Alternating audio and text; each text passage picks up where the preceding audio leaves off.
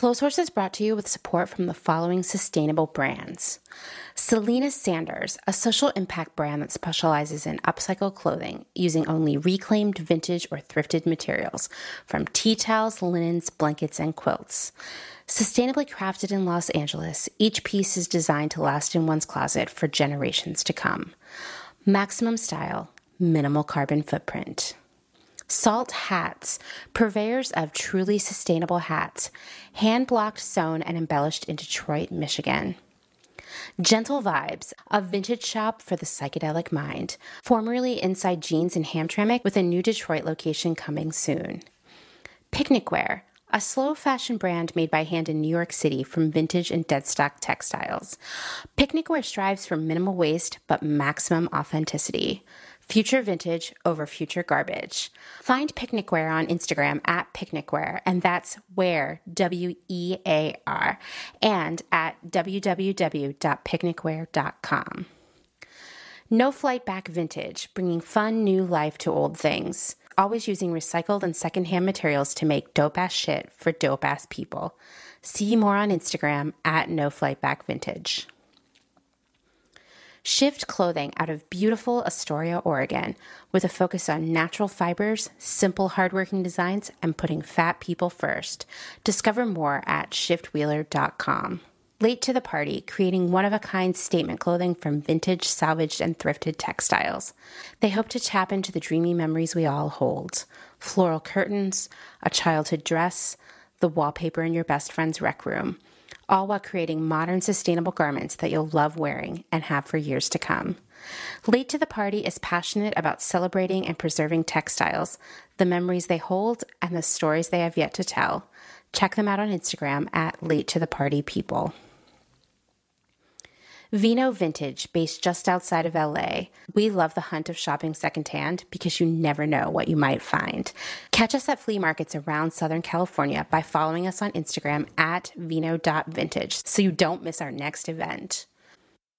Shop Journal Vintage, specializing in upcycled, handmade, and vintage fashion for all genders.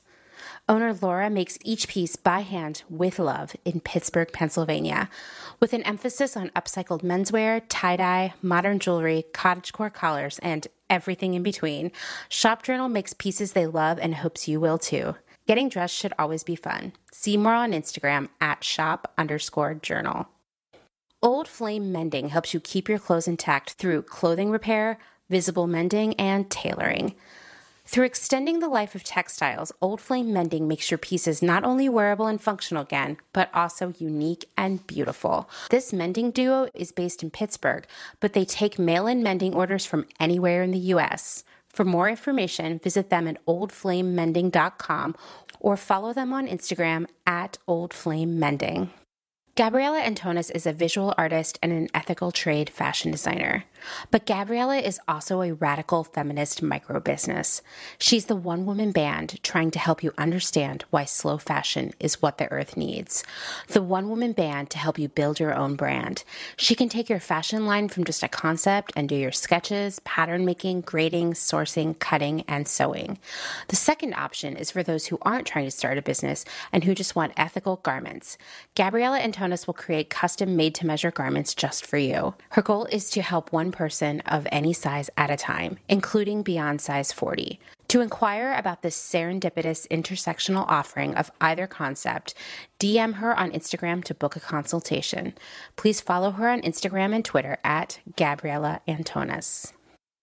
Wide Eyed Vintage, a curator of truly covetable vintage from Minneapolis, Minnesota. Wide Eyed Vintage encourages the experimental spirit of dressing up and will provide you with all the special pieces that will make your wardrobe truly unique. Dedicated to preserving the craftsmanship of clothes, Wide Eyed Vintage only selects pieces that are well made, pieces that have been proven to last beyond their lifetimes, so you too can enjoy them for more lifetimes to come. Find us on Instagram at wide underscore eyed underscore vintage.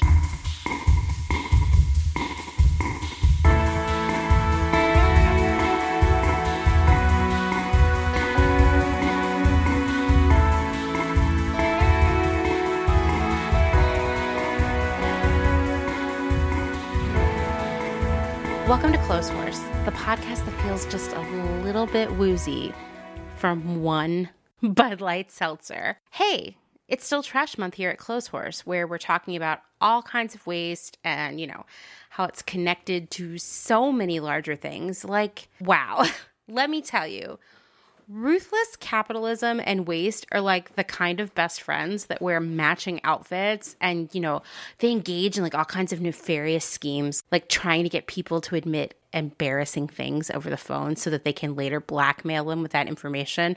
Or maybe they're doing that shady thing where you have someone on a group call but the one person doesn't know it and then they get them to say something bad that the other person can hear.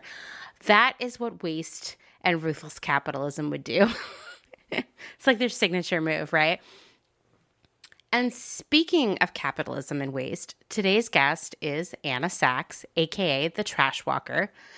This episode features part two of our conversation. So if you didn't listen to episode 45, which was the previous episode, go back and do that now because I think it's really important to understanding everything we're talking about. Plus, it's a really good episode. Today, we'll be continuing to talk about something we touched on in the first half of this conversation, which is how retailers use legal agreements like NDAs and severance agreements to prevent workers from speaking out about their experiences, including all of the egregious amounts of waste they encounter as they are often forced to destroy perfectly good products. That's one of the reasons most people outside the industry don't know that this is happening every day in stores all over the world. It's it's like top secret, so it sounds shocking and like you think, oh, it couldn't be that common. But the reality is that most retailers, the big guys, not like your local boutique, are doing this on a regular basis. Once again, if you haven't listened to the first half of our convo, just go do it right now because it all ties together and it just it paints the full picture. In fact, it also turns out, this is something we discussed in the previous episode, that completely distrusting your employees is also like matching outfits level best friends with appalling waste. So you won't know that if you don't listen to the first half. Before we get into some more trash talk, it's time to thank our newest Patreon supporters. First is Jody Feldman, and Jody lives in Baltimore, Maryland, one of my favorite cities. I've talked about it here before. She has super cute bangs and, most importantly, two cats. As you know, loving animals is a big part of the Clotheshorse DNA. So I get really excited when I see all of your pets which, by the way, reminds me that this week in the close Clotheshorsing Around Facebook group, the only good thing happening on Facebook right now, we all shared photos of our pets and it was a really good time. So, Jody, you better go on over to Facebook and tell us your cat's names. We all need to know. Thank you for your support, Jody. Next is Caitlin Burgo of Washington, D.C., and she's I'm pretty sure our first patron from DC. I feel like I need to get one of those maps where you like scratch off each state that you've traveled to, but this would be for patrons and listeners. Caitlin and everyone else who lives in and around DC, I hope you're all hanging in there. Um, you're in my thoughts during this super scary time. And if any of you need to come and crash here in Amish country, you know, you know how to find me. Thank you so much for your support, Caitlin. Next is Erica Martelli of Pittsburgh, PA. Pittsburgh has been coming in strong for Close Clotheshorse and will definitely be the first stop on the post pandemic Clotheshorse World Tour. Thank you so much for your support, Erica. Up next is my friend Emily Chen of Brooklyn, New York. She shares my love of kawaii, and she is, this is not hyperbole, she is one of the kindest people I have ever met. We worked together like a million years ago, and we've m- remained friends since. Thank you so much, Emily. Last but not least is Karen Elguy. I hope I'm not mispronouncing your name. I totally should have messaged you first. Um, Karen, she is a mom, a dog owner, a fashion stylist, a bar owner, and a self proclaimed imperfect activist. Like, how do you do it all, Karen? I'm just tired thinking about how busy your days must be. Thank you so much for finding the time to support Clotheshorse. If you, I'm talking to you, would like to support Clotheshorse via Patreon, you can find out more at patreon.com slash clotheshorsepodcast. Of course, that link will be in the show notes. If Patreon's not your thing, you can also Venmo me at crystal underscore visions. Once again, if you have any questions with that, just hit me up. And of course, it goes without saying, but I'm going to say it anyway. You don't need to spend a dime to support Clotheshorse. You can leave a review on Apple Podcasts, you can tell your friends, and most importantly, you can just keep listening. I'm so glad to have you here. Our Canadian friend, Amy of the Velvet Underground shop, reached out to me about something that, you know, after I thought about it, I realized is very important in any conversation about trash. And that's plastic shopping bags versus reusable bags. I mean, you know all about plastic shopping bags if you've ever, you know, left your home or apartment because chances are that you see them all over every gutter, side of the road, beach, you name it. There's a plastic shopping bag. It looks like it's been there for a while, but I'm pretty sure it's from Walmart. And it's stuck in the highest branches of a tree in our yard. Like, I think it was there when we moved in. It's easily 20 feet in the air and it drives me crazy. Like, it's actually super loud in the wind. And I don't know, it's probably like 30 feet from the kitchen sink. And yet I can hear it when I'm washing dishes sometimes. And it makes me so crazy.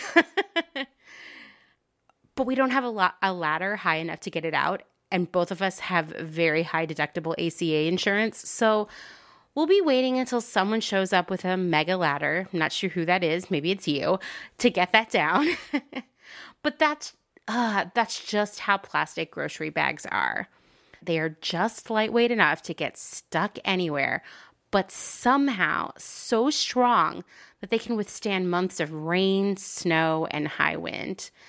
You know, according to the Earth Policy Institute, nearly 1 trillion, that's trillion with a T, plastic bags are used worldwide every year. You know, since the early aughts, activists across the United States have been working to ban these plastic grocery bags I mean, if you've listened to this podcast long enough, then you know that plastic is a problem. And these bags are particularly insidious because they're just like everywhere. You know, the average plastic grocery bag is used for 12 minutes, yet it takes 500 years or more for a plastic bag to degrade in a landfill. Animals like birds, marine life, cattle, all the animals basically they often mistake plastic bags for food or nest building materials, which leads to poisoning, choking, entanglement, blocked intestines. All of this is very bad. And as I've mentioned, plastic bags are like just the right weight and size to travel so easily and so far via the wind. Plastic bags can easily blow out of trash receptacles, aka trash cans, or even landfills and just make their way all over the place. They can clog up waterways, damage agricultural land, and this is so gross. Provide ideal breeding grounds for mosquitoes with just a tiny bit of rain on top of them. They also, of course, end up in the ocean. And scientists estimate that around 8 million metric tons of plastic trash enters the ocean every year. We've talked about that a lot here. As you know, that plastic doesn't degrade, it just breaks down into smaller and smaller pieces. It poses a threat to all aquatic life, including coral. And of course, most of this aquatic life ends up ingesting the plastic, which is bad for them and ultimately bad for humans. And everyone agrees, everyone, that plastic bags are sort of like an integral ingredient of litter. They're just everywhere. And of course, last but not least, lest you forgot, plastic bags are made of petroleum products, aka fossil fuels, in a highly toxic process. Now, despite more than a decade of pretty aggressive campaigning, I would say, only eight US states have fully banned plastic bags, as well as some countries around the world, but not like a critical mass of countries. Also, a handful of cities have just gone their own way and banned plastic bags. You know, not surprisingly, environmentalists have faced a lot of pushback, a little bit from the public, but mostly from the plastics industry. The plastics industry also has basically the most amazing lobbying and advertising budget, right? You also know they have all that money to lobby and advertise because they are one of the very powerful arms of the oil and gas industry. I was thinking the other day as I was researching this topic and just sort of thinking about like, you know, because I've lived in multiple cities where plastic bags were banned. I was thinking about what that transition looked like. And I remembered when I was living in Oregon and the fight was really going on. It was very, it was like at least a year of just back and forth over plastic bags, not plastic bags. I would literally see billboards all over the city, and I would receive postcards regularly in the mail that simply wanted to tell me and everyone else who lived in the city that paper bags were not an acceptable alternative to plastic bags. And you know why? Because they would break down in the rain. Basically, if the ban passed, none of us would ever be able to shop in peace again all of our groceries would just be trailing across the sidewalk in the rain. Now, paper bags are not a good alternative for plastic bags, which surprised me too. We're going to get to that. But it's funny. They could have just told me that, but instead they were like, no, your groceries are going to get wet. How will you go grocery shopping ever again? This was like, it was like this very bizarre fear mongering, but I know it was effective because there were so many times, like on the bus or just other places in public, I would overhear conversations that included people parroting this fear of a wet paper bag. Now, that said, if you're remotely environmentally minded, whether you live in a city that banned plastic bags or not, you've switched to reusable totes by now. Of course, this is unfortunate to me, during the pandemic, many stores have actually forbidden reusable bags. It kind of depends where you live. Here, where I live, it's pretty dicey that you're going to get to use them. So, a lot of us are back to using plastic bags again, especially if you get your groceries delivered, which probably a lot of you who never got your groceries delivered before are getting them delivered now, right? Like regularly. In the early part of the pandemic, this was a really I mean, this was a really upsetting thing for me. It was definitely like a source of despair. In the midst of like 900 other things that were causing despair, it just really weighed on me. And it was just one more thing that I was like, this is going to push me over the edge. All these plastic bags, it's going to be okay.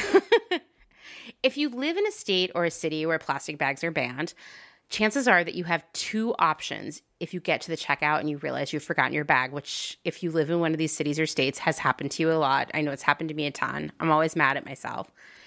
You can either buy paper bags for a few cents, usually I would say about five cents, but it could vary depending on where you live, or you can buy some reusable bags that are basically thicker plastic from the store, and those are usually about $2 a piece. Once again, depends where you're shopping, you know, where you live, etc you're probably not going to be surprised to hear that grocery chains in areas with bag bans are enjoying a little extra revenue because not only do they no longer have to spend money to give you bags for free, they also make five cents or a couple bucks every time you have to buy a bag. So it's a little added bonus for them.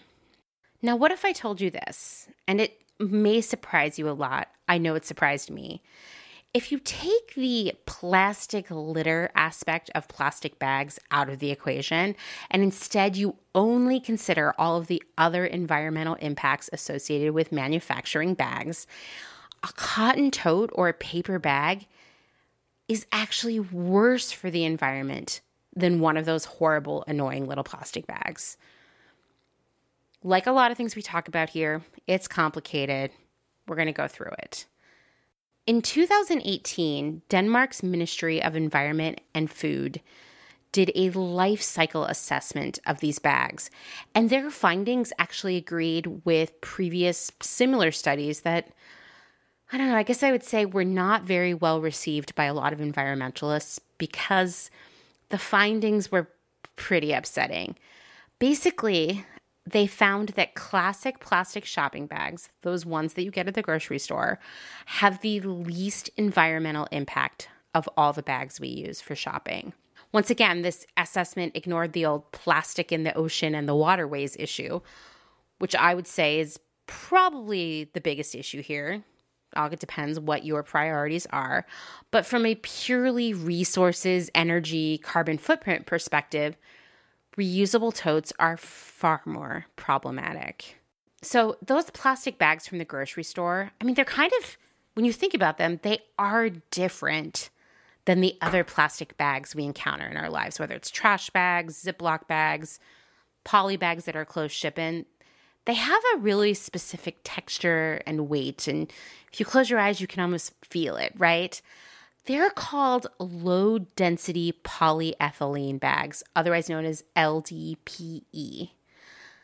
This study from Denmark found that these bags only needed to be reused one time specifically, and this is what they recommended as a trash can liner or maybe for cat litter or pet waste, and then thrown out slash incinerated to sort of pay their environmental debt. And once again, it's really important in this equation and all the things we're about to talk about that these bags are not thrown out into the street and become litter, but they're actually reused and thrown out properly, right? And then incinerated with the rest of the trash. Otherwise, it gets even murkier, right? So we just have to make that assumption that everybody who gets a plastic bag reuses it that one time and disposes of it properly. I know you have to suspend a lot of disbelief here. Let's roll with that, okay? Also, relating to the reuse of these bags specifically for trash, this is really interesting. In American cities where plastic bags were banned, sales of thicker, much more environmentally impactful garbage bags increased exponentially because so many people use plastic shopping bags for trash. When you think about it, these bags are so lightweight, kind of like the cheapest, flimsiest of all plastic items. They are always a better option from a waste perspective than an actual trash bag. Once again, think about having one of each of those in your hands you can feel that difference, right? So, banning plastic bags and then people not having access to them for trash and buying even more wasteful trash bags, well, it's kind of like a double whammy for the fight against plastic, right? Okay, so what about paper bags? Because this is often the low cost alternative that grocery stores can offer you in cities where plastic bags have been banned or like as far as I know, Trader Joe's only gives out paper bags, right?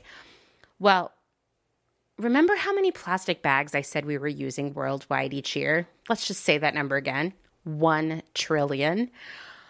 Scientists believe that if we shifted to using 1 trillion paper bags each year, we would see massive deforestation because paper comes from trees and 1 trillion bags requires a lot of trees.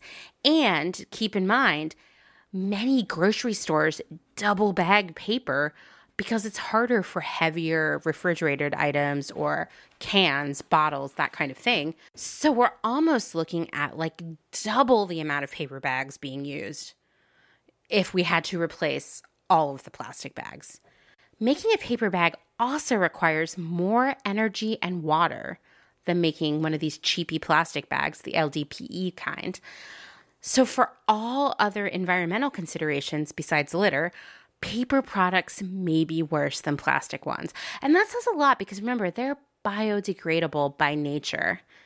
Furthermore, a paper bag would have to be reused about 43 times in order to reduce its environmental impact to that of those plastic bags.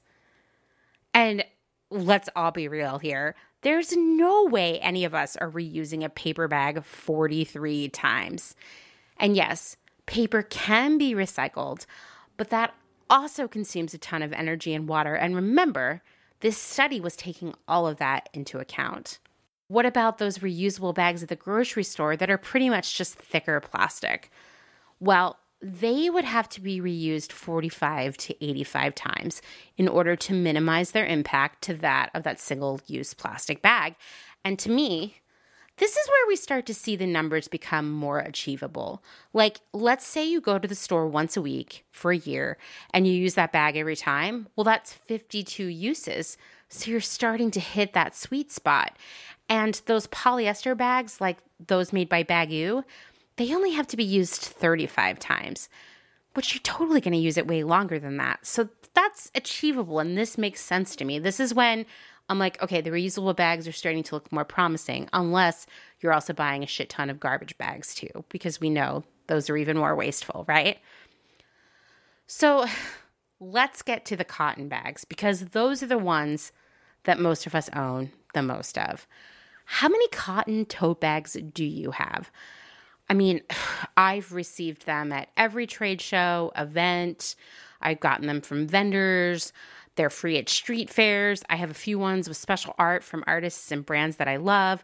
I'm staring right now at a Hello Kitty one that I bought in Japan on the Hello Kitty Shinkansen. I have a lot of tote bags.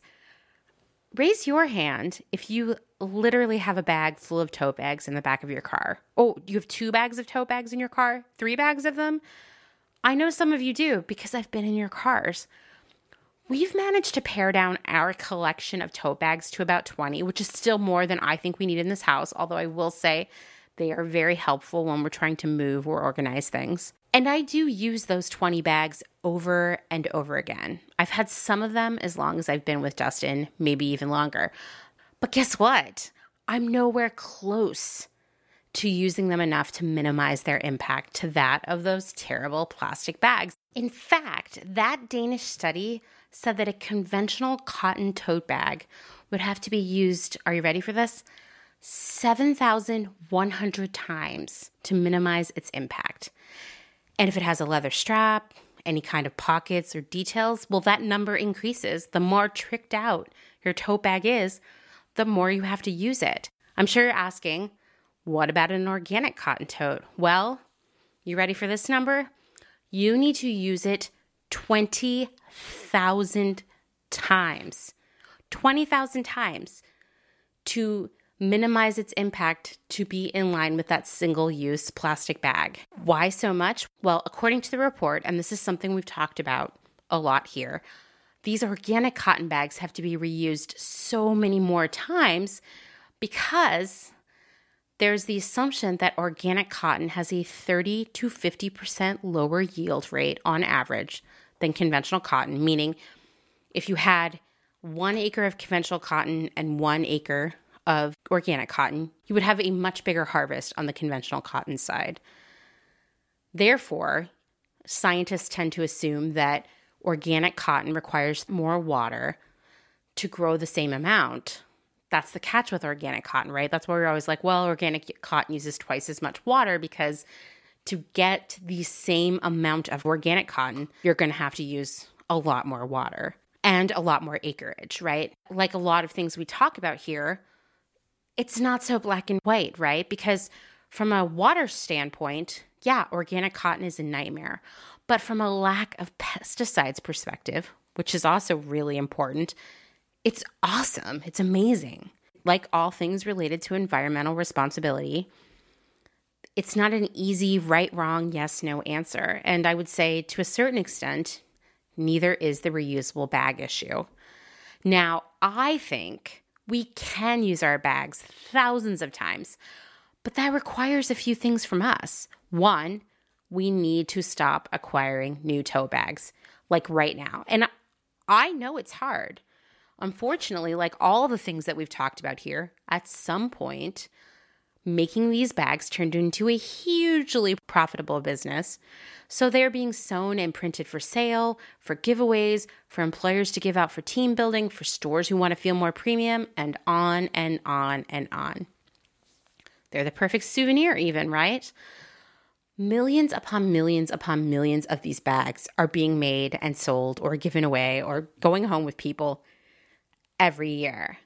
And some of those just get thrown away, which is mega super wasteful, right? We just don't need any more of these bags. so just say no. Use the ones you already have because it turns out you're going to have to use them for years upon years upon years to get your full use of them. And I mean, you have to like really use them. Carry one with you every time you think you might go shopping. I actually always carry a pretty thin tote bag in the bottom of my purse that I roll up and tie with a ribbon so it's just there. After I use it, I roll it up, tie it, and throw it back in there again. You know what else? If you have a car, keep your bags there, keep one in your desk at work when you someday work in an office again really set yourself up for successfully reusing these bags because what i found was the problem for me is that i would want to go run errands directly from work i don't have a car. So you know i'm taking public transportation walking riding my bike whatever. I get to the store i don't have any bags because i didn't carry one with me and then i'm buying some more bags right? That's how i kind of got into the habit of carrying some rolled up in the bottom of my bag. I, I suggest that. It made me feel a lot better because I wasn't dealing with the crippling guilt of buying more bags. I guess what I'm saying is overall, plastic bags still suck.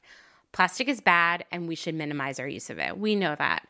But that only works if we actually use our reusable bags a lot, regularly, and we don't overconsume reusable bags just because they're cute. I mean, there are fast tote bags out there. Fast tote bags is a massive industry. Most tote bags are fast tote bags.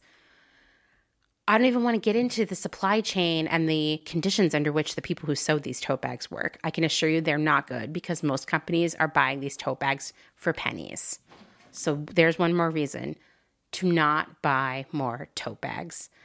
Okay, now let's shift into the second half of my conversation with Anna. As I mentioned, we're going to be talking a lot about the retail industry and its workers today. In the US alone, pre pandemic, because who knows now in 2021 what the number is, but pre pandemic, there were 9.8 million retail workers, and 57% of them were women. So when we talk about the treatment of retail workers, we're talking about something that both workers' rights advocates and feminists should be talking about too. In fact, when you really think about it, feminists should also be workers' rights advocates and vice versa, right? It's intersectional or nothing. With that, let's get into the conversation.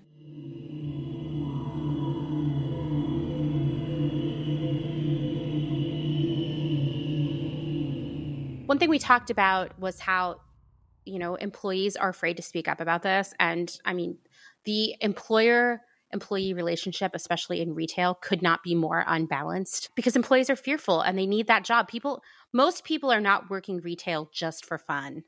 I think that's important to call out. And it's not just teenagers working there, there plenty, mostly adults who are trying to support themselves and possibly even their families. Mostly women, also. It's a yes. mostly a, a women in the US who are working retail.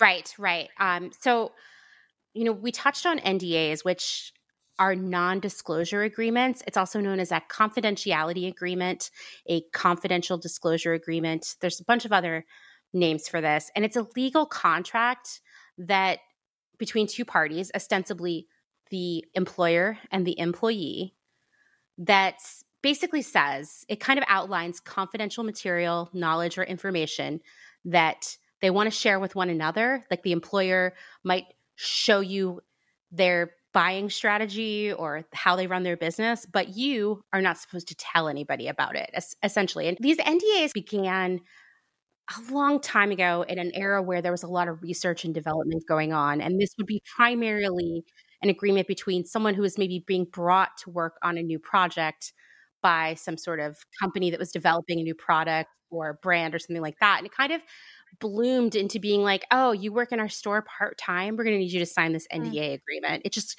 kind of grew into this like blanket thing. It's a really fearful place to be after you've signed one of these because you think that you can never talk about anything ever, and it it's it's it's a, it's a very trapping feeling. I'll say that. Yeah.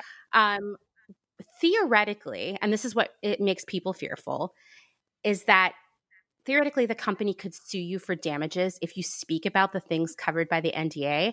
But what I found, and this doesn't surprise me at all because we talked about this before we started recording, but I feel like so many of these companies sort of exploit their employees like lack of experience or knowledge in this area to sort of get what they want from them and in this situation these are not fully enforceable because they're too broad I mean, mm. they kind of don't talk about anything in specific. Apparently, for a truly successful NDA that will stand up in court, you have to be very specific. Like here at CVS, if you want you are signing this agreement that you will not tell anyone how the cash register works or something like that. Like it needs to be very very specific instead of like don't talk about anything that you've ever seen here uh, so yeah in that way it can be hard not that i think anybody should be risking this without talking to a lawyer but it can be very hard for them to pursue you for damages also these agreements tend to have language in them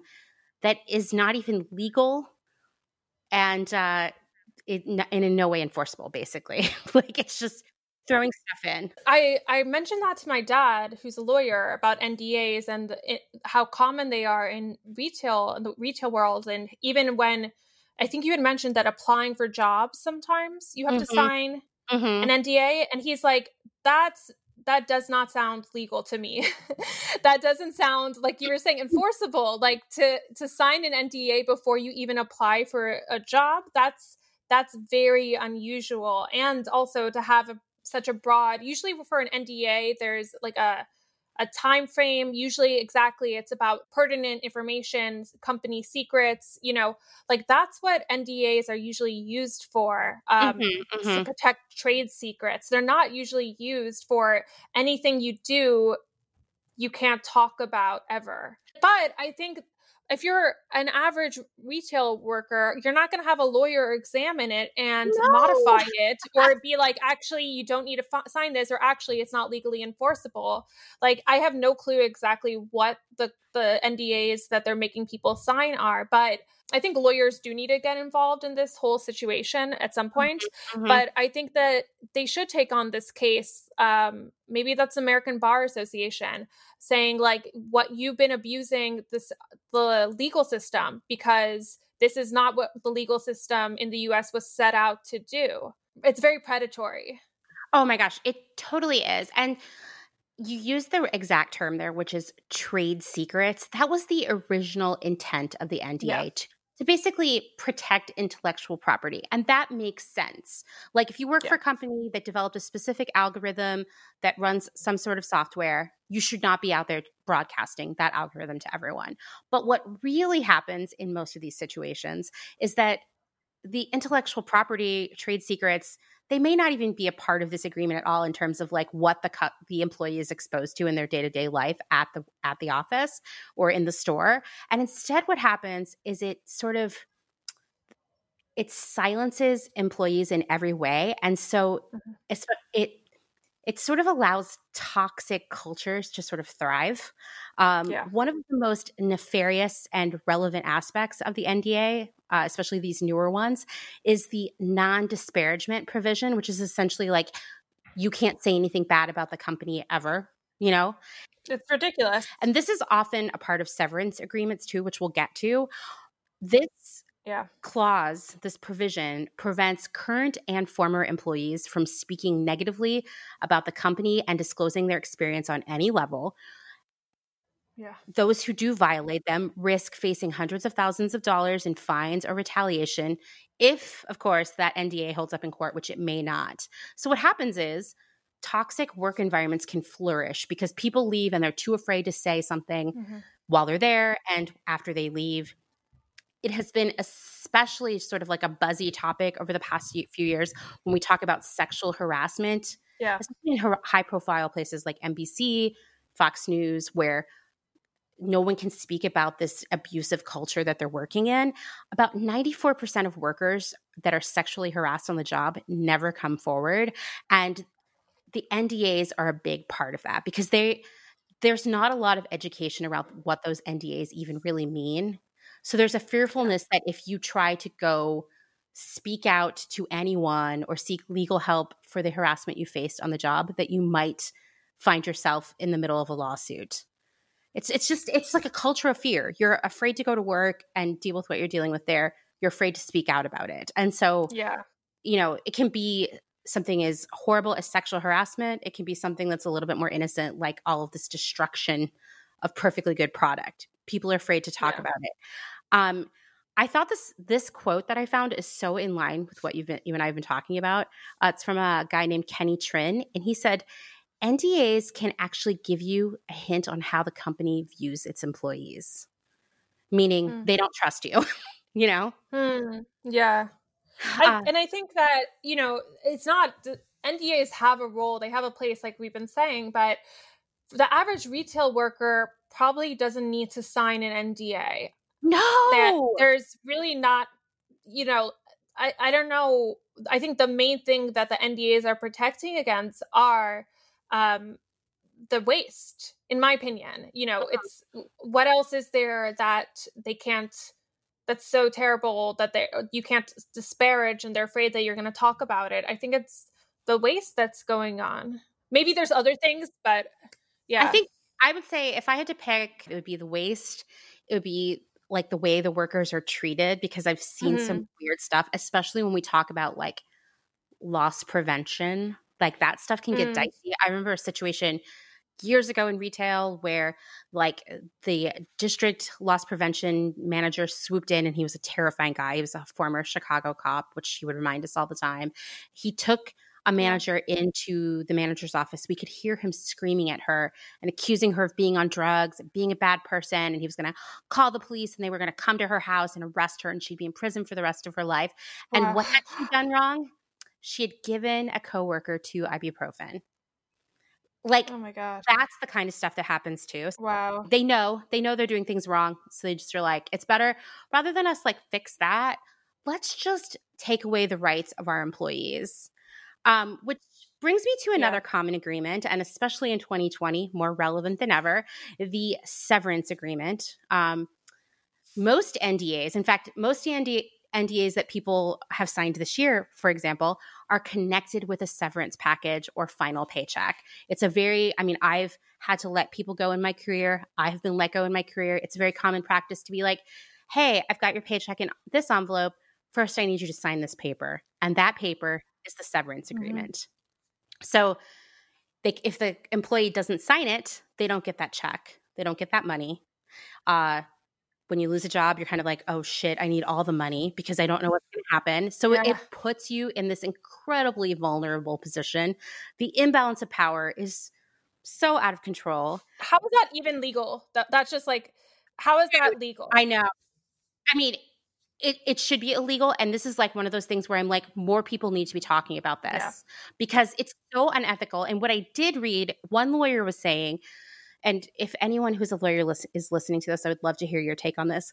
One lawyer was saying that they felt that probably that severance agreement would be thrown out of court because it was so unreasonable. The, there was no balance of power there in terms of like, we are two equal parties coming to the table to sign this agreement. It was basically under duress. Mm. Um, and so these employees are scared into silence. I will tell you, uh, you know, I got let go during the pandemic. I had to sign a severance agreement that said I would never speak negatively about the company wow. that had employed me, neither publicly nor privately. Oh my God. Please come and enforce that. Oh my God. you know? I know. I know. Um, I also came across an article because you have to read both sides of this, that suggested that companies who were thinking about not giving severance to employees they were laying off, they should consider it because then they could get the employees to sign a severance agreement. So it would be a win for them that would just cost them a little bit of money.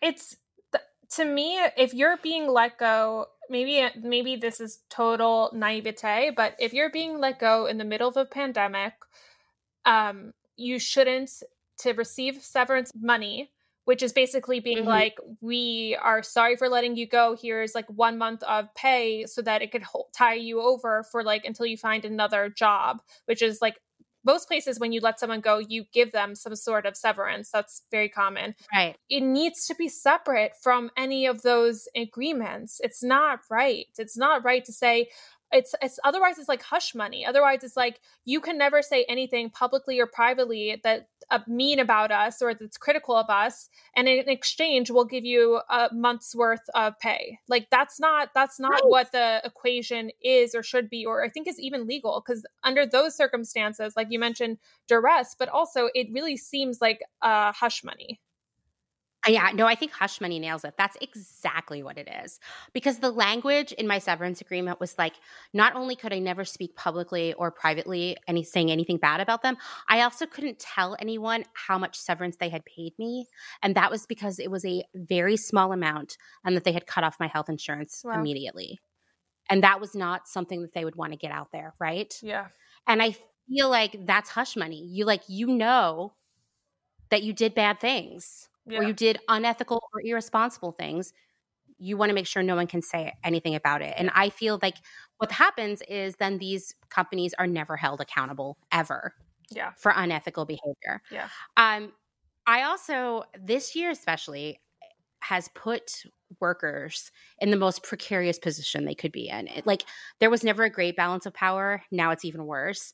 And so there are a lot of other ways that companies are now getting employees to sign agreements when they're, I mean, for the most part, kind of unaware what they're signing because there's no lawyer there sitting there giving them legal advice about this.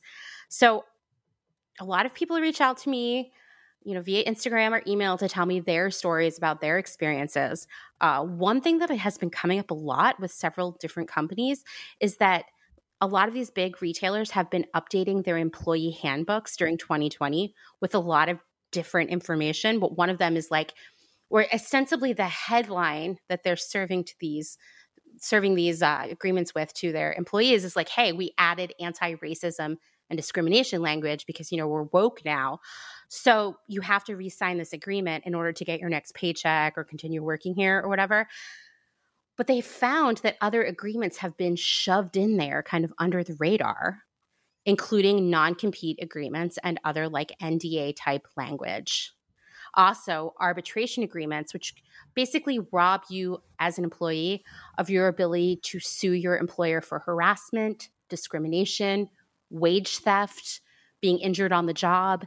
And instead, you have to go through an arbitration process with an arbitrator chosen by the company. And this is like a process that is legendarily biased towards the company because wow. they're paying the arbitrator. I know it's so unethical. And also workers who were furloughed and this is specifically i'm thinking of retail workers here but i'm sure there are other examples have been forced to sign these kinds of agreements to come back to work after being furloughed during the pandemic. So the story is sign these agreements to come back to work or don't sign and lose your job but we'll see that as a resignation which means you won't even get unemployment. So what are you going to do? Oh my god.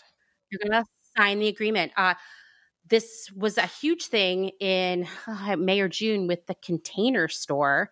And I'm kind of disappointed that this didn't pick up more momentum or change anything. It's like no one cared that like 60 year old women were being forced to sign these agreements saying that if they got sick and or died of covid while working at the container store during a pandemic that they would be unable to sue the company for damages i mean just it's horrible to me I think that is a little bit of a tough point. Not to be callous, but if the container store didn't provide PPE, enforcement of social distancing, masks, like enforcement of cl- crowd policy, then I think that there is like a legal case. But if they were doing all of that and someone died of COVID, I just think with COVID, you don't necessarily know how you got it or like, or if it was working at, you know, the store or if it was another means. So I understand that aspect actually of like wanting, as long as like they were doing everything right, of wanting to protect themselves from people saying that uh, they got COVID from working at the container store. Um, but the the issue I have, I think that the what you were speaking about with the updating the employee handbook with the anti-racism language which is important but then also slipping in under the rug all of these non-competes all like don't just talk about any of this non-disclosure the arbitration that's not okay and that needs to be blown up. That needs to be a new york times story that journalists need to investigate. Retail as a sector in terms of how stores are performing and like the retail economy and how much people are shopping is really reported on probably too much. But the underlying issues mm-hmm. of like how are the people being treated? What are the agreements that they're being forced to sign about the waste? Like all of that is very underreported um, there hasn't been a reckoning yet i think in the us with the retail sector there's been a reckoning in, in, the entertainment industry. There's been a reckoning in the news jur- news and journalism industry over the summer. I felt like there was with Black Lives Matter and representation and voices. But I don't think that I think the retail sector has basically been left like intact and not examined for the ways in which it needs to improve. Um, so I think like if any journalists are listening, this is a this is a really important piece of information. To me it seems like they opportunistically took black lives matter added it to their employee handbook the language of anti-racism and then snuck these things in. The arbitration non-compete non-disclosure and that is a story that needs to be told. Totally totally. I think i just uh like the the media the government you know, trade groups, they all overlook retail all the time. And even though it is a huge employer in the United States and mm-hmm. across the world, and I tend to think that it's because retail work has traditionally been seen as women's work. Most of its employees are women. And so when we hear politicians talk about, you know, bringing the jobs back and, you know, caring for our workers and whatnot, they're looking at more like manufacturing the traditional like male job. But the reality is, we don't live in that world anymore. Like, retail is a major employer here in the United States. And these people, they deal with it.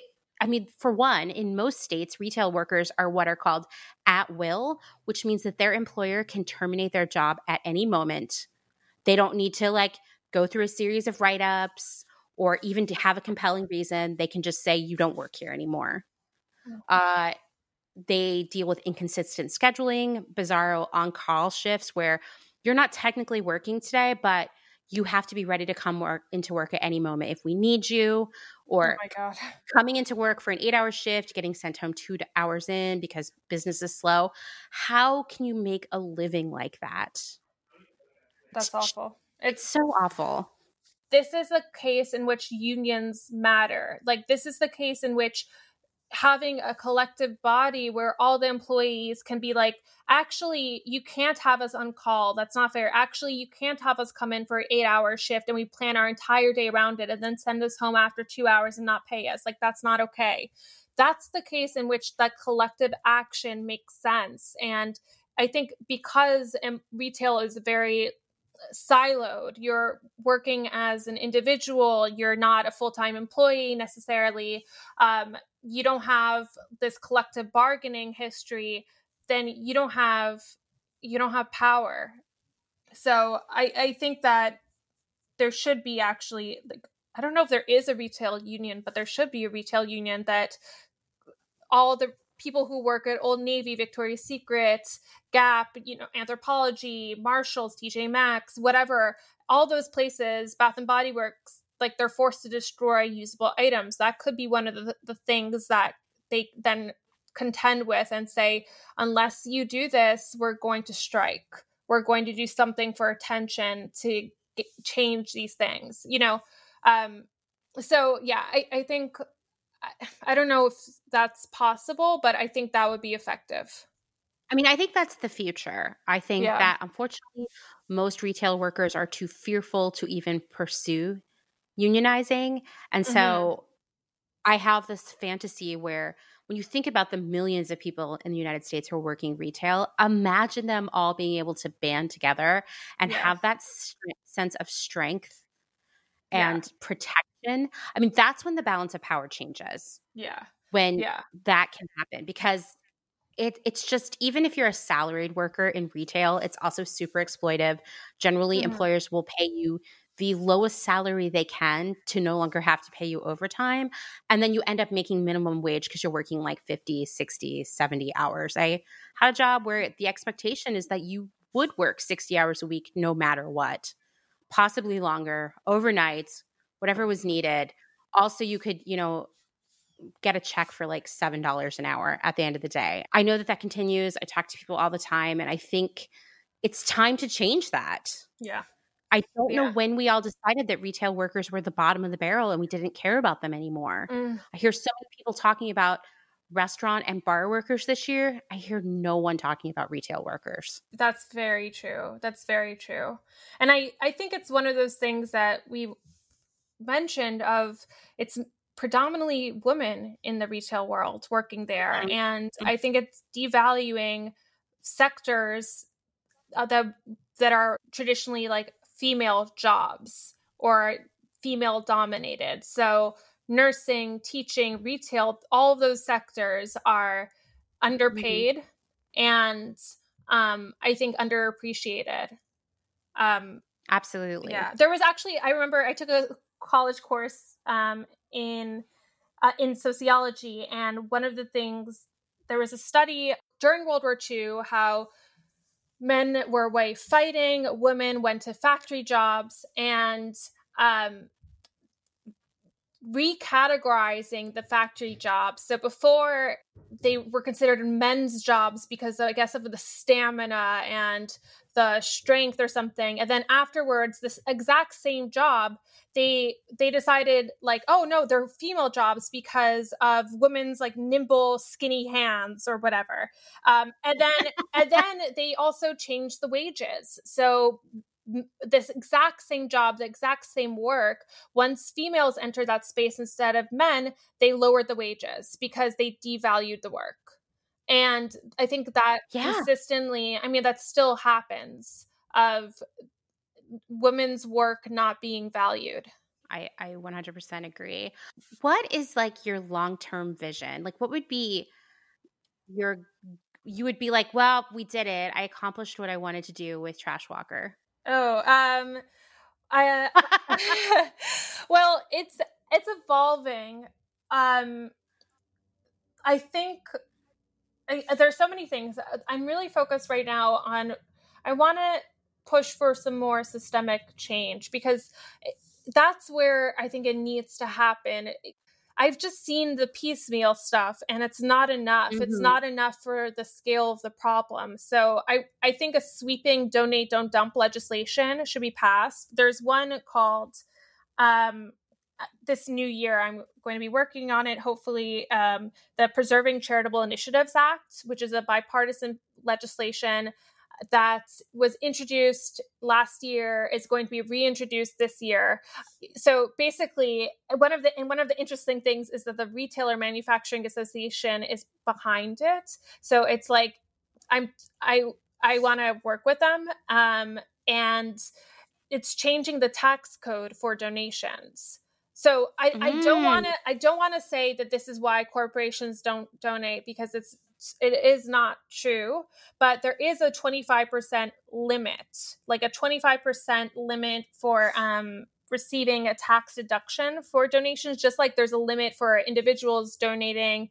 um, for their tax deductions. There's a limit set on corporations. And what happened with COVID is that they had you know think about all the easter objects that they had produced and that were in stores and then basically there oh. wasn't easter think about all the spring objects and like even summer objects and so retailers all of a sudden being like well we actually have more stuff to donate but um you know it, for tax purposes it's going to we're going to hit that 25% limit and then it's no longer financially beneficial for us. So I think we need to remove that cap. I think we need to, and we need to treat losses differently. I think that's been a huge legal loophole that retailers actually have been exploiting, where um, they count anything that they can't sell as defective merchandise and losses, and then they get a full tax deduction for it. So if mm-hmm. if you're saying that, you know, like you you can end up paying a lot less taxes by destroying this merchandise and saying well there was a problem with shipping or it was it was damaged and so you can no longer use it even though you had an employee damage it. Um, so it's like a, a, huge tax loophole that corporations i think exploit. Um, so i think that needs to change. I think you can do a combination of punishments and rewards but it so the preserving charitable charitable initiatives act i want to get involved with it and i want to try to broaden it and make it so it's not just that lifting that cap limit but doing more things. And the fact that it's already bipartisan and led by the retailer industry um, i think is really hopeful. I want to like really push for that. And now with the new administration I'm hopeful that things can change. And I'm optimistic that we can have more changes now. Um, and that actually donate don't dump those type of legislations that both help the environment that help people in need that make employees feel good about the work that they're doing and giving back like and the culture of giving back at work i think that that can be bipartisan bring people together post pandemic and post trump presidency in a in like a really meaningful way and so that's my current goal but I, there's so many things. There's so much legislation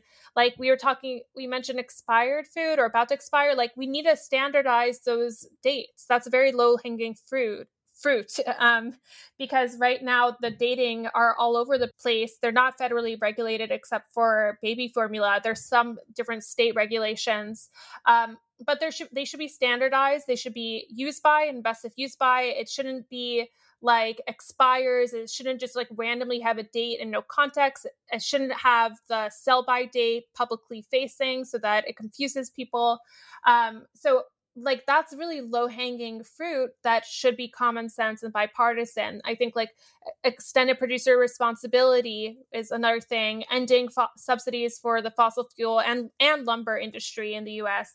There's so many there's so many things that I think are actually they should be um, bipartisan requiring a certain amount of recycled content in new products to support the recycling markets, um, standardizing recycling across the US. Like, I think the cans metal should be recyclable anywhere in the US because they're such a valuable material and because we want to avoid the need to extract new material, which is very environmentally damaging and damaging also for the communities that live around the mining um, sites. So I, I think that there's a lot of easy I mean, it's easy in the sense that it's common sense and should be easy. That's the stuff that I think that I, I would like to see happen and try to be involved in. But one thing, one thing at a time.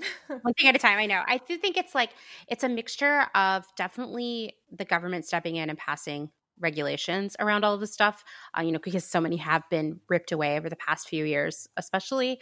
Um, but also, mm-hmm. I think us putting pressure on retailers, like, hey, we yes. know what's going on we know yeah. that you're throwing out all this perfectly good stuff that could be donated. And also, part of that is sort of changing the way we look at business and a successful business. Mm-hmm. Like, for example, you know, most companies are kind of they march to their stock price, you know, whether it's CVS or it's Anthropologie or anyone like that. They, it's all about the stock price, which in 2020 has been especially interesting because they're making a lot less sales, yet they're still expected to maintain the profit levels that they would have made mm. on higher sales. So that's why they're furloughing people, laying them off, uh, you know, making even cheaper stuff and raising the price a little bit. I mean, all kinds of stuff like that. You know, a lot of companies have actually been able to maintain profit levels and even increase them between 2019 and 2020, which mm. is wild wow. to me. Yeah. Uh, but also a big part of that, like marching towards a stock price, comes from these inflated sales plans that start at mm-hmm. the top that ultimately turn into a bag of wrapping paper on the sidewalk. Mm, you know, yeah. these inflated sales plans help keep the stock price high. They lead to executive bonuses. Like these are the metrics that the executives in any corporation are really marching towards. So by the time these like inflated sales plans get to the buyer, they've been sliced up and it's so it's such a micro view of the whole machine that you don't even know that you're placing orders against some crazy mm. definitely mm. unachievable sales plan. You know, this is how H&M ends up burning billions of dollars worth of clothes every year because no one except for who's at the top, really knows that these numbers are a fail. You're just like, I got to yeah. hit these numbers. I got to write this many orders. I got to hit these yeah. sales. So the sales plans are always unachievable, which means there's all this stuff left over. Um, also, we live in an era now where, as a buyer, you're encouraged to make the biggest buy you can so you can bring down costing. So you buy way more than you can actually sell. You're mm. always hedging your bets. Um, mm. Also, faster turnarounds. You know, we've sped up fashion and just about every other industry significantly over the last 10 years. Uh, one of the things that happens is that you, as a buyer or a designer, are not as involved. You're not, there's not as many checks along the way to make sure that this product ex- is exactly what you were envisioning. So, a lot more just sort of subpar, uninteresting stuff hits the stores. Um, and what's left is like so much of this product is so inexpensive at this point that mm-hmm. in a ledger, you're like, we'll just throw it out. Like, why would we spend money to ship it back to the warehouse or spend money to donate it? It feels or store cheap. it, yeah, or yeah. store it, yeah. And especially the tax, the uh, tax write off is really interesting to me because that like further devalues this stuff. Where if you're just a person sitting in an office looking at spreadsheets, you're going to say, yeah, throw it out you know like that's that's where we are. Um, and i think that we need to as consumers also be pushing companies to stop being so wasteful and just ridiculous. Yeah. Like maybe maybe the the number one measure of how well your brand is doing isn't the stock price or the dividends you're paying to your stockholders. Maybe it, we're thinking more about like social responsibility environmental responsibility social justice being a part of that like report card like, sure, you hit the sales, but like, how much stuff did you throw on the side of the street? Yeah, I think it needs to be disclosed. Actually, like, so Michael Kors and Coach are both publicly listed. Coach is part of the Tapestry brand, um, and they both Michael Kors incinerates huge amounts of clothing and shreds them first. I've heard that consistently oh, with yes, people. like, yeah. yeah, and coach also it slashes like its leather bags and shoes and whatever. Um that's not public. And if you're a publicly traded company i think that's relevant information to include somewhere. So you know coach also tapestry the, the parent company puts out a corporate social responsibility report. And nowhere in that report which talks about waste and water and what it's doing for the environment and community doesn't mention these practices how is that possible how why why is it that your corporate social responsibility only highlights uh, the very few things that you want people to highlight like how your hudson yards offices have LED light bulbs or whatever yeah um, I'm so like, tired of reading about LED light bulbs as like, yeah. oh, we got the LED light bulbs, so everything is good over here. Just look away. Yeah. I feel like that's a common one. One thing with the corporate social responsibility report is that they become these PR mechanisms for like the good things mm-hmm. and not demonstrating the bad things. And I think there needs to be some especially for publicly traded companies where you're supposed to be disclosing all this information to investors um, that that should be included it shouldn't just be the things that you want people to know about you but i think it's legitimate material piece of information how do you dispose or what do you do with excess but unwanted merchandise? And then coach would need to disclose. We order employees to slash it so no one can use it and resell it and then we throw it in the dumpster. Um, and then it goes to a landfill or incinerator and I mean, imagine reading that. I imagine reading that. yeah, because right now I feel like the whole sustainability stuff is a joke because they also have climate change related disclosures on their um, their SEC filings for the um, like the commission that they need to disclose. And it's it's like a cut and paste thing of climate change is real. It could have negative adverse effects on our businesses. Um, it could lead to reduced sales whatever. But it never like so they talk about this but then they never talk about how they're contributing to it um, and ways in which they could not contribute to it so I think that like it in the whole sustainability like corporate reporting section I think needs to change so that it's actually like real information and not this kind of like honestly it's BS. It's it's it's not BS. Oh. It's it's like it's it's it's truthful but it's very selective truth. Yes, so yes, I think yeah. that's a good way to put it. It's always like a lot of statements that yes, I totally agree with, but there's never like, and now here's what we're doing. That part yeah. is never part of it. So let's talk a little bit more here about what we can do as, you know, individuals to help stop all of this waste, to advocate for retail workers and everything else we talked about. You know, you've mentioned this. One of those things is reaching out to your elected officials, especially, you know, your local and state governments. I have found it's pretty cool. You can actually call or email your representatives and they will get back to you yeah, I re- I recommend calling above emailing.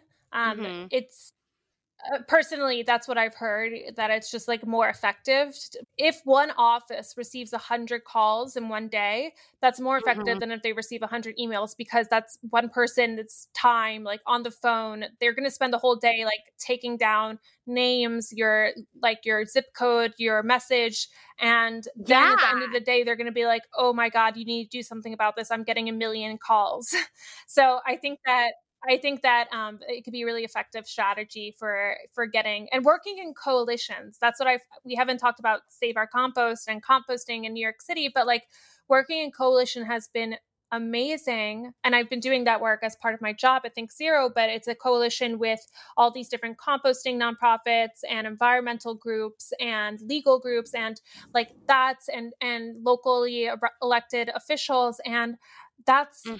it, it, just makes the work so much easier when you do it in a group setting rather than doing it alone um, and i think that's how you get things that's how you actually get things done uh, working in groups so um, so yeah i recommend trying to if you have an issue that you care about well then think about like all the relevant coalitions like for the preserving charitable initiatives act they haven't from my understanding, they haven't spoken to the food donation nonprofits. And so, like, I want to bring in the food donation nonprofits for them to be part of like this discussion.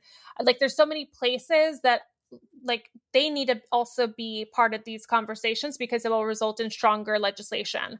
So, um, building building coalitions, I think it's um, it's a great way to to get things done. Absolutely. I mean, that goes back to the idea of retail workers Mm-hmm. Imagine a coalition of retail workers and unions and organizations that were all working together to fight for their rights and better work conditions. Yeah. There is so much yeah. power in numbers. Yeah. If there was like a national retail strike day where everyone said we're all going to strike, and unless we have our corporations, which are different, but we're all united in our same concerns. Um, so let's all strike. Like, it, seems like a radical thing, but it's also not when what you're asking for is to like not destroy usable items and instead donate them yeah. or or not to like like you mentioned all those problems with the NDAs and with scheduling for shifts that get canceled and being on call and all these different working conditions where it's like we need to have better quality of lives because right now we're like our our lives are filled with material goods but I think it's also important for people to feel like their quality of life is improving. And from I took this like Coursera, I half took it. I didn't finish it. Coursera happiness course, um, the science of like happiness, which I recommend. I do recommend, but I just never finished it. But anyways, um, so they were talking about how the actually like they've measured it, they've done studies, and happiness in the US has um, declined in decades. So I, I, think actually all these things are ways of making our lives better, making the world better, increasing the sense of meeting and community and fulfillment and happiness. Um, and that's not a radical. It, it, it's I think it's like a very I, I don't know. It just to me it doesn't seem radical. Like it's not to me. It seems like obviously wouldn't you want that? When, I mean, yeah, yeah. I mean, yeah. everything that we're talking about is is not a radical thing to change. It's all so common sense. When you actually say yes. it out loud, you're like, yeah, why wait, why don't we do that right now? So yeah, like let's get together and make it happen, you know? Yeah more bathroom breaks I, there's so many issues like that i've heard about where like yeah yeah increase the lunchtime increase the bathroom break time like that's let people live their lives you know and have a little bit more joy in it Yes, yes, I agree. Once again, it goes back to this idea of like grading the success of a company, not just on like the bottom line, but like so many other things like environmental responsibility, social responsibility, the happiness of their employees. Whoa, that would mm-hmm. that would change yeah. the game for a lot of companies. I like love this yeah. idea so much. Talk, once yeah. again, very brand damaging if some of these stories get out, you know? Yeah. Well, yeah. Thank you so much. This was so fun, Anna. Thank but you. It- this was this was really a joy. It's um, like um given me also so many ideas of like I said TikToks or like I want to research now and maybe if if people listening know like are there certain retail retail workers rights organizations that should be leading this um you know because I think that all of this should happen and there's no reason why it shouldn't happen right now i think now is a good time i agree i feel like now more than ever this is the year where it needs to happen and i was thinking about like kind of what my priorities were for this year and that's one of them is like figuring mm. it out so yes i need to find out who if anyone is working on this and start talking to them yeah yeah so i think if any listeners, right, you leave comments on. Um... You can email me or message me on Instagram, or you can call the Clotheshorse Hotline. Amazing. We have a phone number too. That's so good. nice job. It's nice. I, I love when people call and leave messages. It's always really cool and interesting. I love that.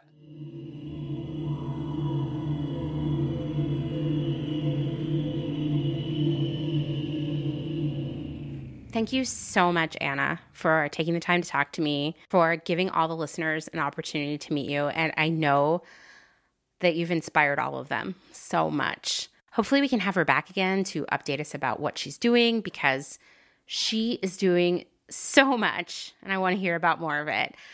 I know I said this in the last episode, but Anna is so inspiring to me as an activist, as a person who just wants to change all of these things she's she's doing it like she's doing it right now and she has so much good advice about how to make that change happen i hope that you will all reflect on the things she shared with us if you're not following her yet on Instagram and TikTok, do it now. She is at the Trash Walker, and I'll share those links in the show notes. Also, if you haven't signed her petition urging Petco and PetSmart to change their policies and procedures regarding live animals, do it now. After all, like I said at the beginning of the episode, loving animals is a key component of both Clotheshorse and, you know, the anti brunch lifestyle.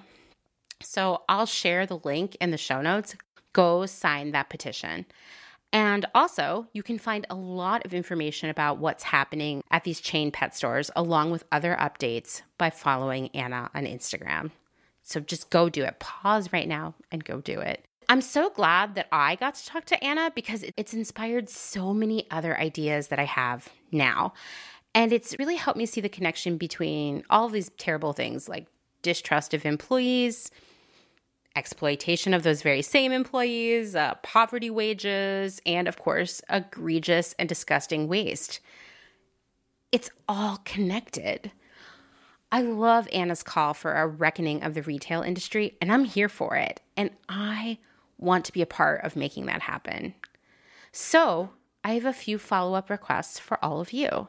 First off, I want more info about retail workers' unions, and so does Anna. I also would love to hear about people's experiences trying to unionize their own retail workplace. I found two unions that work with retail workers online. One specifically has retail workers in the name, and the other is a union I know only because they are the union used by Powell's bookstore employees in Portland. It seems as if very few retail workers actually belong to unions, and I want to know why. So if you know something there, please reach out. I know that major retailers like Walmart and Target actively surveil workers to ensure that they're not thinking or talking about unionizing. But I feel like there's even more at play here. Like, the unions aren't even trying to recruit retail workers, and there's so many of them. If you have some info here, please reach out. I would also love to talk to all of you about your experiences with NDAs, severance agreements, and other ways that you have felt silenced by your employers about things like those that we talked about here on the show. So please reach out via email, DM, or call the hotline. It can be anonymous, we can bleep out the company names, whatever feels comfortable for you. I have the technology. and if you are a lawyer who knows a lot about this area, please reach out to me. I have so many questions. I mentioned this on Instagram last week. While I know a lot of you really enjoy when I dig into specific brands and retailers and calling out their greenwashing and bad practices, I do have to tread lightly there because it puts me in a vulnerable position legally, as you can imagine, right? So there are some brands that I just cannot talk about right now for that reason. Because you know what? Some companies are just incredibly litigious you know, someone like, say, Diet Prada can do that, can call these people out because they have millions of followers to sort of insulate them and they have a massive Patreon income to pay for lawyers' fees. Someday, maybe Clotheshorse will get there, but this is not the time. So I have to be really careful. I do dream of the day where I'm able to be very open and very loud about all of these brands. I think it's really important that everybody knows what's going on out there, right? Also, as I mentioned in my conversation with Anna, I specifically have two former employers that I cannot mention by name due to these kinds of agreements. One of them is small but incredibly vindictive and litigious. The other is so huge that I'm pretty sure they could destroy me in like 30 seconds. So while I talk about things from time to time that I have observed and experienced at these companies, I never share details or names. And yes, there are many bad things that I saw at both of these jobs that I can never share publicly unless I find my way out of these agreements, which is, you know, I'm not, I'm gonna be honest, it's kind of a long term goal for me. Once again, it would be great to talk to someone who is an expert in this area. I'm going to tell you this. I think it is incredibly unethical that employees are pushed into signing away their freedom to speak out about unethical, unjust, and wasteful practices that they observe on the job. It's just, you know, we've talked about this here before how we can't let what's legal versus illegal inform us about what's right and wrong from a moral, ethical perspective, because often those two things have very little in common, right? So, yes, I suppose there are ways in which the law is like, hey, it's illegal to murder someone. And we would also agree that it is unethical to murder someone. But the law will say it's it's kind of okay that you're silencing people about bad things that are happening in your workplace but you and I know that that is unethical it is wrong right so it's a complicated issue if i could have one wish this year it would be that we could totally suspend any severance agreement that was signed during the pandemic because I just feel like, in particular, when the balance of power between employer and employee no longer exists, which is what's happening right now, the newly laid off employee has only a void of like joblessness and fear lying ahead of them. So they're going to sign that agreement no matter what that severance package is and no matter what bad things they cannot speak about. One last thing, and this is by request of Ms. Gabriella Antonis. You know her, you love her. I know that we all have a ton of anxiety about this week, about what will happen in the days surrounding the inauguration of Joe and Kamala. I'm afraid of violence. I'm afraid of people being hurt or killed. I'm afraid of just terrifying repercussions. I think none of us are strangers to fear after the last few years and right now more than ever. So please, please take care of yourself. It's okay to feel afraid or anxious. It's okay to tell others that you feel that way. There's no shame in it. And ask yourself, like, what will make you feel a little bit better? Like, what is that? I suggest that Gabriella stock up on anything that she would need to stay happy, fed, and cared for this week just in case she needs to stay indoors for a few days, you know. And I would say What makes you feel a little happier? Do a face mask, watch a movie, read a fun book, Zoom with your friends, drink a Bud Light seltzer, paint your nails, work on a craft project, tackle your mending pile, whatever makes you feel good. Sometimes for me, and this is so nerdy, just cleaning the house makes me feel like, aha, okay, I control my destiny, I control my world. Maybe try that or not, because that's like a really unfun way to cope with stress. But I will say this it's okay, especially after everything we've experienced in, in last year in 2020, to focus on just feeling good and safe this week. I've said it before and I'll say it again. This community, the Clotheshorse community, is here to support and strengthen one another. We're all here for one another. We will get through this. We have to. We have so much to do this year and next year and the year after that and so on. So let's take care of one another so we can all work together to do all these amazing things in the future. Thanks for listening to another episode of Clotheshorse. If you like what you're hearing, please rate and review on Apple Podcasts. And of course, tell your friends, tell your neighbors, tell your mom, tell the people in your Facebook group, tell them all. Thank you to everyone who has shared our content or recommended us on Instagram. As always, I love seeing your your shares, your reposts. I love when you tag us and things. If you aren't already, you can join in on all of our Clotheshorse adventures on Instagram at Clotheshorse Podcast. And as a reminder, you can reach out anytime for the sources I use for information, both here on the show and on Instagram. I have it all. I can help you. Sometimes it's nice to like read the articles yourself just so you can like talk to someone and maybe change their mind, right? Knowledge is so powerful and I want to share it. I also just want to ask all of you again if you have a story about Etsy or something really important about your experiences selling on Etsy to share, please reach out to me. I'm hoping to write and research the script for the Etsy Sode in the coming weeks. And don't forget, if you have a question, an episode idea, a story to share, please always reach out to me. You can call the hotline at 717 925 7417. Uh, spoiler alert, I think that Wednesday's episode is going to be sort of another hotline episode with some calls, conversations, and some research I've done into the origin of the anti littering movement. I mean, it is trash month, right? So if you've been wanting to call, this is a good time. If you don't like to call, you're a lot more old fashioned, you like the written word, you can email me at amanda at clotheshorse.world or DM me on Instagram, of course. For those of you who are interested in contributing to the upcoming Clotheshorse blog, or at least maybe learning more about how the process works, we are having our contributor info session Zoom meeting this Saturday, January 23rd. So if you want to attend, you need to message me ASAP to get the info for the meeting. If you can't attend, but you still want to contribute, also reach out to me so I can send you the recording of the meeting and all the other information.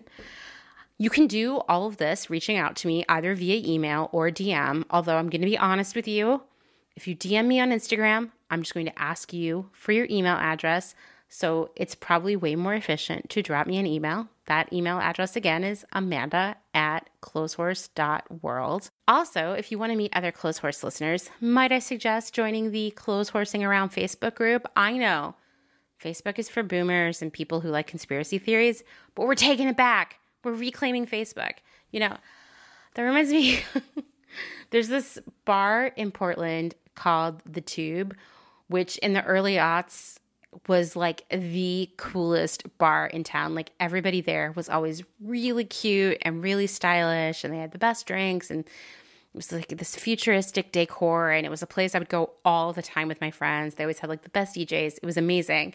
But something weird happened where it just suddenly turned into like a really lame place to go. And like, you know, they had, suddenly had like a bouncer and a cover fee and, you know, that kind of thing. I remember one night my friends were like, we're going to reclaim the tube. So we go to the door, we get carded, we pay, we literally pay money to go in here. We walk in, we walk all the way to the back. We turned around and walked back out and we were like, yeah, we're not reclaiming the tube, but maybe we can reclaim Facebook. So let's just keep trying with the Clotheshorsing around Facebook group. And that link will be in the show notes. All right. One last thing. If you love listening to me talk, you love fashion trends, social trends, trends, trends, trends, check out my other podcast, The Department, which I co host with my friend Kim. This week, on Tuesday, to be precise, we'll be beginning our series on the early aughts. And well, I can't wait. There's going to be lots of Barbie Pink, lots of reality TV, living room stripper poles, weird bad shoes, and of course, Von Dutch hats. So please check it out. Thanks, as always, to Justin Travis White for our music and audio support. Bye.